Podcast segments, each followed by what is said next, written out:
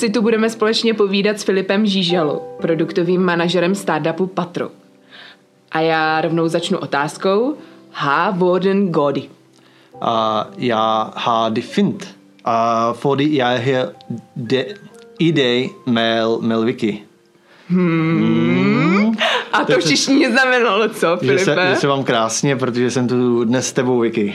No, Takže takovýhle krásný úvod. To je krásný. A trošku jsem se teda zapotil, protože moje dánčina je velmi, velmi kostrbatá a zrezlá a byl jsem, eh, byl jsem touto otázkou trošku zaskočen, takže než jsem si vůbec rozpomněl, jak odpovědět, tak, tak mě trochu polul pot. Ale řekl jsi to poměrně plynule, takže pojď. Uh, pro ty, kteří to ještě pořád nepochopili, uh, to byl kurz dánštiny v kostce, protože Filip má dánské vysokoškolské tituly z produktového vývoje a technologií na univerzitě v Aarhusu. Říkám to dobře. Aarhus. OK. Tři, to, přeložila jsem si to správně rovnou. Tři roky v Dánsku. To je celkem výzva. Za mě. Co ti toto období nejvíce dalo? A byly tam nějaké okamžiky, kdy jsi říkal, kašlu na to, jedu domů. No, mm, asi, asi jo, hlavně uh, na začátku, tam to bylo i takový složitější, já jsem začínal na menším měs- městě, mm-hmm. kde nebylo jednoduchý uh, sehnat práci, já jsem tam s nějakým jako uh, vstupním budgetem, kolik, kolik si tam můžu dovolit utratit a věděl jsem, že potřebuji jako práci, dá se říct i hned. A mi bylo to úplně jednoduchý s hledáním práce. Takže někdy, já jsem tam začínal v září a někdy si myslím, leden, únor byl asi takový nejtěžší, kdy eh, práci, kterou jsem měl od toho září do, do prosince, tak, tak jsem skončil a potom jsem hledal další práci a peníze už tu dobu docházely, takže člověk začal být takový jako ve stresu a říkat si, co, co bude dál. A nakonec se to nějak podalo a, a, a dokončil jsem všechno tak, jak jsem chtěl. Takže se ti tam míhaly ty okamžiky, jako kašlu na to, pojedu domů, ale dal jsi to prostě. Asi, asi jo, asi jo. Jsem, tak jsem tady, plné, plné síle, takže Plné síle, plné síle na patronu. plné síle na patronu. Smekám pomyslný klobouček před tebou, Filipe, protože ty tři roky jako v Dánsku, v úplně vlastně jiné kultuře, snadno se etabluješ jako v novém prostředí, nebo navazuješ snadno vztahy jako s novýma lidma, nebo jsou dánové vůbec otevření tomu jako ba- začít se bavit tady s nějakým klukem z Česka? Já bych možná neřekl, že to je úplně rozdílný prostředí vůči Česku. Přece jenom jsme v rámci Evropy a přijde mi, že mentalitou a chováním jsou nám dánové docela, docela blízký. Myslím si, že by to bylo mnohem větší jako kulturní šok, kdybych eh, studoval třeba ve Španělsku nebo v Itálii nebo já nevím, někde na Balkáně, tak si myslím, že ten šok bude větší než, než v tom Dánsku. Mm, a co se týče té tý, tý další otázky, uh, jaký jsou dánové, jak jsou přívětiví, tak uh, jsou taky jako dost uzavření do sebe. Myslím si, že v Dánsku je mnohem složitější se dostat mezi Dány jako international, než třeba v Čechách mezi jako international z jiný země plácnu. Uh, bude tady někdo z Ukrajiny nebo někdo z Itálie, mm. tak se mnohem jako jednodušeji dostane mezi ty Čechy, než mezi ty Dány. Ty Dánové jsou spíš jako takový do sebe uzavřený a ve škole všechno jako se, mm. se, se, se člověk s nima baví, ale potom eh, v takovém tom osobním eh, životě tam už, tam už to není takový. Ale pár Jo. kamarádů v Dánsku máš, nezůstal si tam sám, No, jako bavili ne, se s tebou. Sa- Samozřejmě, že ne. Ale spíš se tam tvořily ty uh, komunity těch jako Mhm. mm-hmm. mezinárodních, jo? Že, mm-hmm. že se tam spíš združovali právě ty lidi, co tam taky studovali a taky jako nebyli z Dánska, než mm-hmm. že by se jako zdrcovali s těma Dánama. Mm-hmm. Ale možná, co bych ještě, ještě dodal, tak, že mi přijde, že dánský humor je jako úplně stejný jako, jako český humor.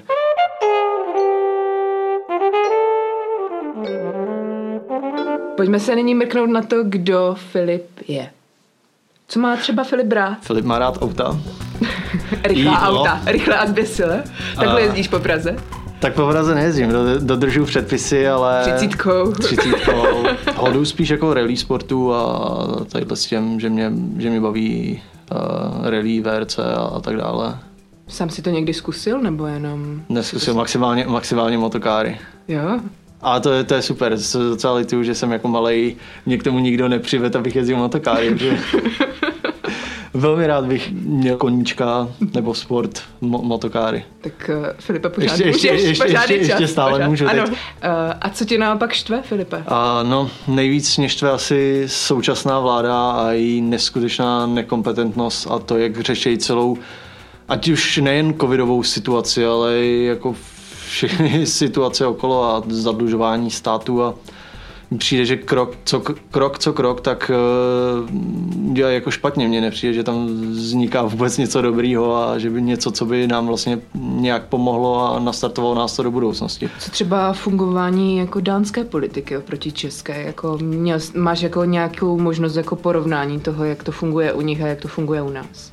No z toho jsem docela právě smutný, no, protože jsem si zvyk na to, že ten státní aparát funguje. Za prvý, když se budeme bavit teda o vládě, tak eh, důvěra Dánů ve vládu je jako hodně vysoká. Hmm. Že většina lidí prostě věří vládě, když to u nás uh, je to procento mizivý. V Dánsku většina lidí prostě věří vládě a je to i vidět teď na té situaci. A co se týče těch jako ostatních věcí, tak mě tady štve v Čechách, eh, jak vlastně nic skoro nejde udělat elektronicky. Mm. Jo, se vším člověk musí na úřad, musí mít 30 lejster, ob- oběhat uh, tamhle, já nevím, 30 úřednic, kvůli každá potřebuje nějaký razítko, pak Uplatit je nějaká uplatit bomboniéra, je, takže bo- 30 přinést bomboniér. bomboniéru. A To ne- se prodraží lehce, když něco Přesně, přesně potřebuješ. tak. Mě třeba nejvíc mě štve pře, pře, blbej převod auta. A člověk musí mít uh, plnou moc nebo uh, jít s tím člověkem na ten úřad, musí tam být oba dva, teď to převíct. V Dánsku člověk otevře noťaz a za 15 minut má převedený auto, udělá to online. Páni. to stejně asi jak, jak pro posluchače, tak pro mě zní trochu jako sci-fi tady, teďka momentálně. Pro mě to, pro mě to taky bylo sci-fi, když jsem se to dozvěděl, že takhle se převádí auto. 15 minut, jo.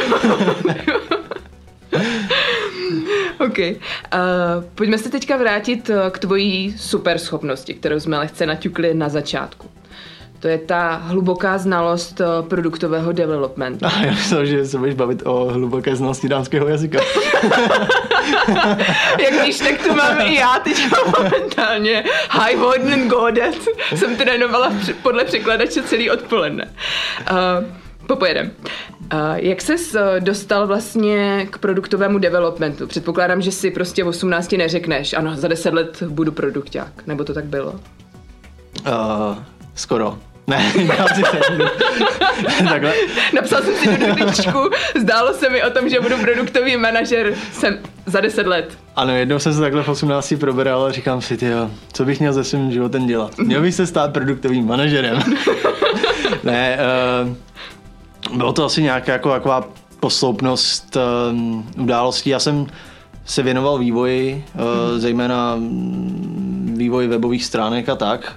A u toho frontendu to bylo tak jako, že mi přišlo, že už se to začalo opakovat. Říkal jsem si, tyjo, tohle, jako že bych dělal celý život, tyjo, to mm-hmm. nějak jsem se jako říkal, ten, ten front-endový vývoj, že pro mě úplně není. Mm-hmm. Uh, na backendový jsem si říkal, že nejsem dostatečně chytrý. že, uh, Tady sedí samý skromní lidi. Přitom kdo zná Filipa, tak ví, že prostě pomalu není většího odborníka, než je on. Uh, ne, nemyslím si, ale dobře, děkuji, děkuji za rychlotku. A tak jsem se nějak, tak jsem se začal rozhodovat, co dál. Šel jsem teda studovat do Dánska a šel jsem studovat automotiv. Mm-hmm. Uh, protože mě vždycky jako zajímaly auta a bavily. Takže jsem jako z toho IT vystoupil, šel jsem do toho automotivu, ale nějak jsem si začal jako uvědomovat, že mě vlastně to IT docela chybí a že mě to baví. A právě jako další... Stýskalo se ti. Stýskalo se mi. stýskalo Brečel si po nocích. ano, No. po nocích Mm. jsem, jsem brečel a říkal si, tyjo, musím se tam vrátit. Takže jsem se vrátil takovou obklikou, řekněme, Mhm. a právě skrz ten eh, product development, že jsem na, na bakalářský top-up v Dánsku šel na, na vývoj produktů, který jako byly zaměřený velmi obecně, eh, nejenom na vývoj v, v onlineu, ale jako i na reálný vývoj produktů a bylo to spíš o tom se naučit nějaký procesy toho, jak při tom vývoji uh, nestroskotat, řekněme. Bylo to i o nějakých jako analýzách trhu a tak dále, jak zjistit, jestli vůbec ten produkt má cenu na, na ten trh posílat, nebo jestli uh, hned na za, udělat si prostě analýzu hned na začátku, aby člověk ne, neutratil spoustu peněz za něco, co vlastně trh a vůbec nikoho nezajímá. Mm-hmm. Takže se zvrátil do Česka a tady se hned vrhnul do produktového vývoje, nebo mezi tím byl ještě nějaký mezikrok? Ne, tady jsem se hned vrhnul do produktového vývoje. Hned jsem šel do vývojářské firmy. Mm-hmm. A vlastně já jsem tam šel součást studia v Dánsku je vždycky uh, nějaká stáž. Mm-hmm. Takže já jsem vlastně začal tady v Čechách, uh, na šel jsem nejdřív na stáž a potom jsme pokračovali ve spolupráci dál. Mm-hmm. Co tě na tom baví? Nebo proč produktový vývoj? Proč třeba, já nevím, nedělat kodéra nebo prostě nedělat projektového manažera? uh, mě baví řešení nejrůznějších problémů a dojítí uh, k tomu cíli. Mm-hmm. Jo, že uh, jsem se vlastně uvědomil časem, že i když mě občas baví si něco nakodit nebo naprogramovat, tak už to je takový jako dělání té dané navržené části. A mě baví o tom jako přemýšlet, jak by to mělo fungovat a jak se jako jednotlivé části propojují, když přijde nějaký problém, tak zkusit uh, přijít s nějakým jako řešením, jak, jak to elegantně co nejrychlejš za, za co nejméně času a co nejméně peněz daný problém uh, vyřešit, tak tohle, tohle, tohle mě na tom asi, asi nejvíc baví na té produktové práci. Plus dále plánování jako nějakého toho kontinuálního vývoje a, a tak. Což vlastně teďka děláš pro Patron. Tož teď dělám, přesně tohle dělám pro Patron. Takže se nabízí otázka, co vlastně pro tebe Patron znamená?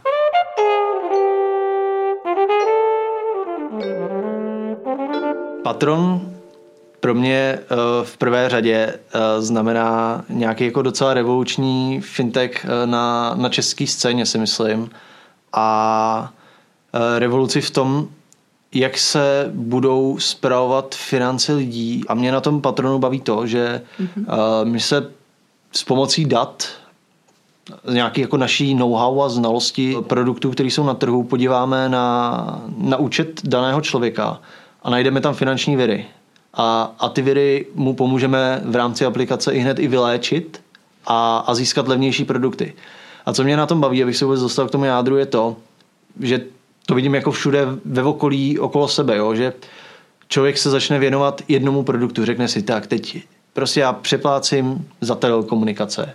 Štve mě, že přeplácím za telefon. No tak zavolám do toho outučka, Uh, budu se tam s nimi chvíli dohadovat, řeknu jim, že teda od nich chci odejít, oni mi teda dají nějakou nabídku lepší a vyřeším si teda ty telekomunikace, vyřeším si třeba mobilní telefon. Ale na tom účtě mi řádí prostě spousta jako dalších virů, který mě ani nenapadnou, že můžou být viry. A nebo bych je musel zase dělat ten proaktivní krok a zavolat do pojišťovny, mám tady s váma sjednaný životko, přijde mi, že platím moc. Jo, a začít tadyhle ten proaktivní přístup. Co se mi líbí na tom patronu je, že prostě oskenuje ten účet, zjistí tam ty viry a, a tomu uživatel jako i hned ve, velmi, velmi rychle nabídne nějaký, nějaký lepší řešení. Byla vyčerpávající odpověď. To byla Vidím, hodně vyčerpávající odpověď. Vidím tvůj zděšený obličej. Ale já rovnou uh, navážu. Ty si vlastně zodpověděl, co pro tebe patron znamená. A rovnou se nabízí otázka, co ty jako Filip Žížela znamenáš pro patron.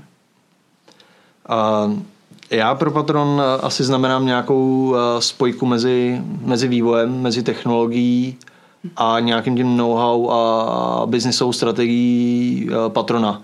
Že jsem takový jako článek uprostřed mezi, mezi biznisem, vývojem, uh, logikou, jak už analýzy těch, těch transakcí, tak i vyřeš, vyřešení těch virů. Vlastně, že se na to dívám ze všech těch, ze všech těch částí a snažím se to spojit do sebe tak, aby to byl funkční celek.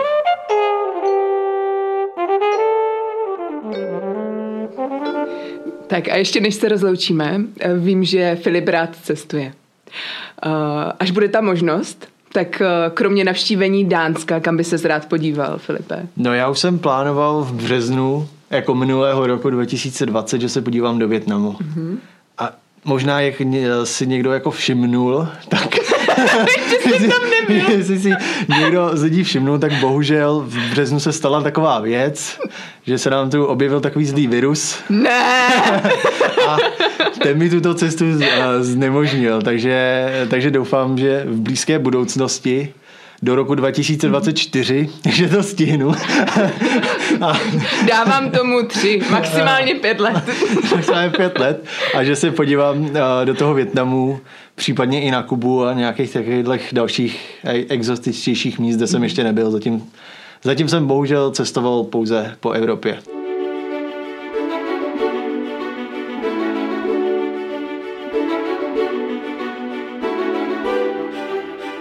To byl, dámy a pánové, Filip Žížala. Produktový manažer startupu Patron a především zkušenostmi ověnčený muž a Simpoš. Říkám nejen za sebe, ale určitě za všechny posluchačky a taky posluchače. Díky Filipe. Moc krát děkuji za pozvání a, a naslyšenou. naslyšenou.